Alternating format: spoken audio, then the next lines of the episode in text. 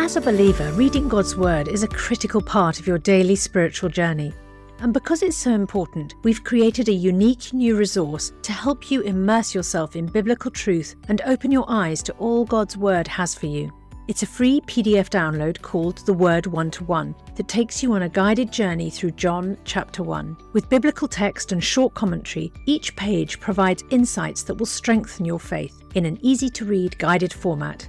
There's truly no other resource like this. Download your free PDF copy today at premierinsight.org forward slash resources. That's premierinsight.org forward slash resources.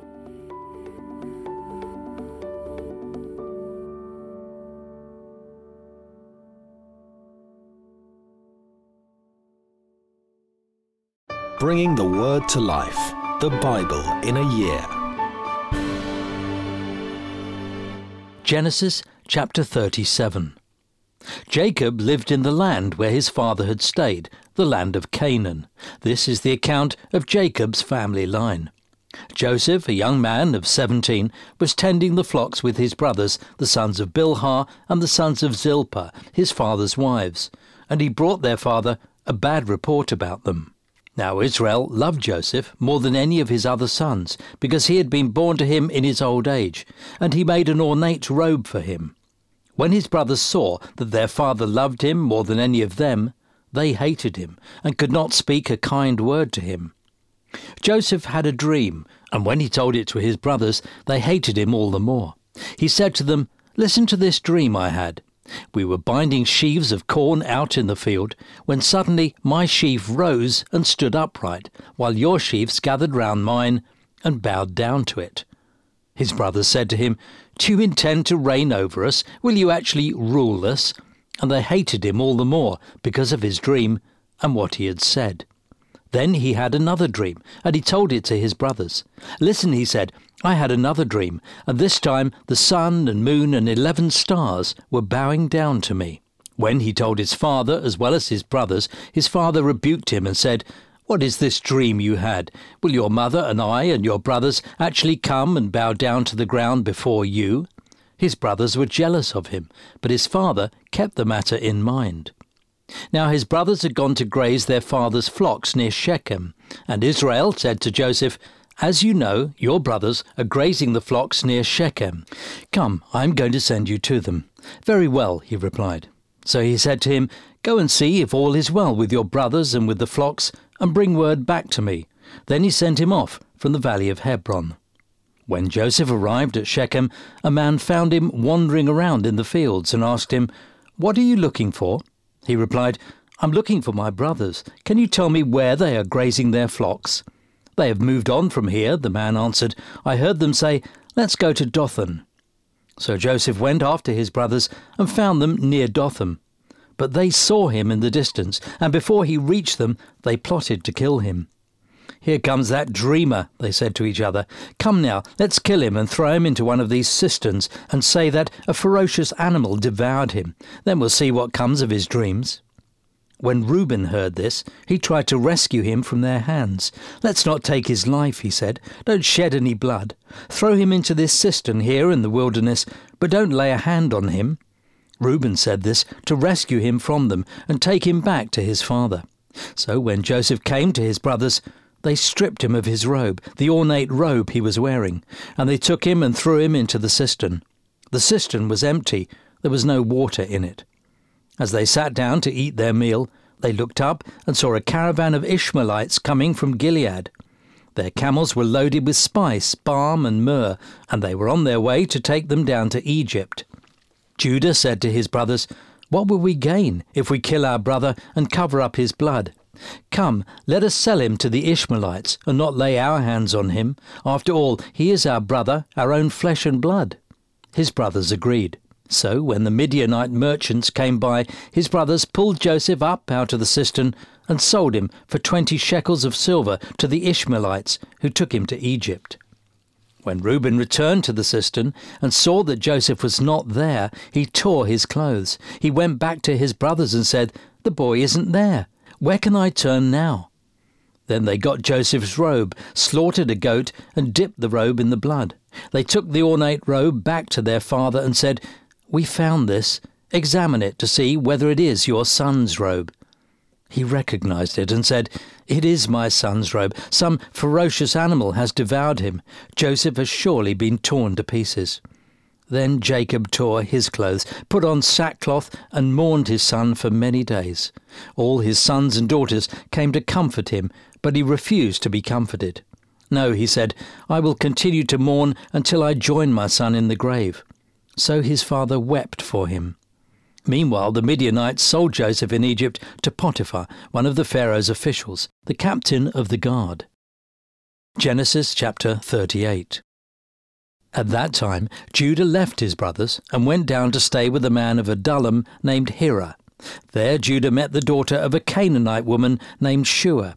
He married her and made love to her. She became pregnant and gave birth to a son who was named Ur. She conceived again and gave birth to a son and named him Onan. She gave birth to still another son and named him Shelah. It was at Kezib that she gave birth to him. Judah got a wife for Ur, his firstborn, and her name was Tamar. But Ur, Judah's firstborn, was wicked in the Lord's sight, so the Lord put him to death. Then Judah said to Onan, Sleep with your brother's wife, and fulfill your duty to her as a brother in law to raise up offspring for your brother. But Onan knew that the child would not be his, so whenever he slept with his brother's wife, he spilled his seed on the ground to avoid providing offspring for his brother. What he did was wicked in the Lord's sight, so the Lord put him to death also. Judah then said to his daughter in law Tamar, Live as a widow in your father's household until my son Shelah grows up, for he thought, He may die too, just like his brothers. So Tamar went to live there in her father's household. After a long time, Judah's wife, the daughter of Shua, died. When Judah had recovered from his grief, he went up to Timnah, to the men who were shearing his sheep, and his friend Hira, the Adullamite, went with him. When Tamar was told, Your father in law is on his way to Timnah to shear his sheep, she took off her widow's clothes, covered herself with a veil to disguise herself, and then sat down at the entrance to Enaim, which is on the road to Timnah, for she saw that, although Shelah had now grown up, she had not been given to him as his wife. When Judah saw her, he thought she was a prostitute, for she had covered her face. Not realizing that she was his daughter in law, he went over to her by the roadside and said, Come now, let me sleep with you. And what will you give me to sleep with you? she asked. I will send you a young goat from my flock, he said. Will you give me something as a pledge until you send it? she asked. He said, What pledge should I give you? Your seal and its cord, and the staff in your hand, she answered. So he gave them to her, and slept with her, and she became pregnant by him. After she left, she took off her veil, and put on her widow's clothes again. Meanwhile, Judah sent the young goat by his friend the Adullamite in order to get his pledge back from the woman. But he did not find her. He asked the men who lived there, where is the shrine prostitute who is beside the road at Enaim? There hasn't been any shrine prostitute here, they said. Besides, the men who live there said there hasn't been any shrine prostitute here. Then Judah said, Let her keep what she has, or we will become a laughingstock. After all, I did send her this young goat, but you didn't find her. About three months later, Judah was told, Your daughter in law Tamar is guilty of prostitution, and as a result, she is now pregnant. Judah said, Bring her out, and let her be burned to death. As she was being brought out, she sent a message to her father in law. I am pregnant by the man who owns these, she said. And she added, See if you recognize whose seal and cord and staff these are. Judah recognized them and said, She is more righteous than I, since I wouldn't give her my son Shelah, and he did not sleep with her again. When the time came for her to give birth, there were twin boys in her womb. As she was giving birth, one of them put out his hand. So the midwife took a scarlet thread and tied it on his wrist and said, This one came out first. But when he drew back his hand, his brother came out, and she said, So this is how you have broken out. And he was named Perez. Then his brother, who had the scarlet thread on his wrist, came out, and he was named Zerah. Matthew 15. Then some Pharisees and teachers of the law came to Jesus from Jerusalem and asked, why do your disciples break the tradition of the elders? They don't wash their hands before they eat? Jesus replied, And why do you break the command of God for the sake of your tradition? For God said, Honour your father and mother, and anyone who curses their father or mother is to be put to death. But you say that if anyone declares that what might have been used to help their father or mother is devoted to God, they are not to honour their father or mother with it. Thus you nullify the word of God for the sake of your tradition. You hypocrites! Isaiah was right when he prophesied about you. These people honour me with their lips, but their hearts are far from me. They worship me in vain. Their teachings are merely human rules. Jesus called the crowd to him and said, Listen and understand. What goes into someone's mouth does not defile them, but what comes out of their mouth, that is what defiles them. Then the disciples came to him and asked, Do you know that the Pharisees were offended when they heard this? He replied, Every plant that my heavenly Father has not planted will be pulled up by the roots. Leave them, they are blind guides. If the blind lead the blind, both will fall into a pit. Peter said, Explain the parable to us. Are you still so dull? Jesus asked them. Don't you see that whatever enters the mouth goes into the stomach and then out of the body?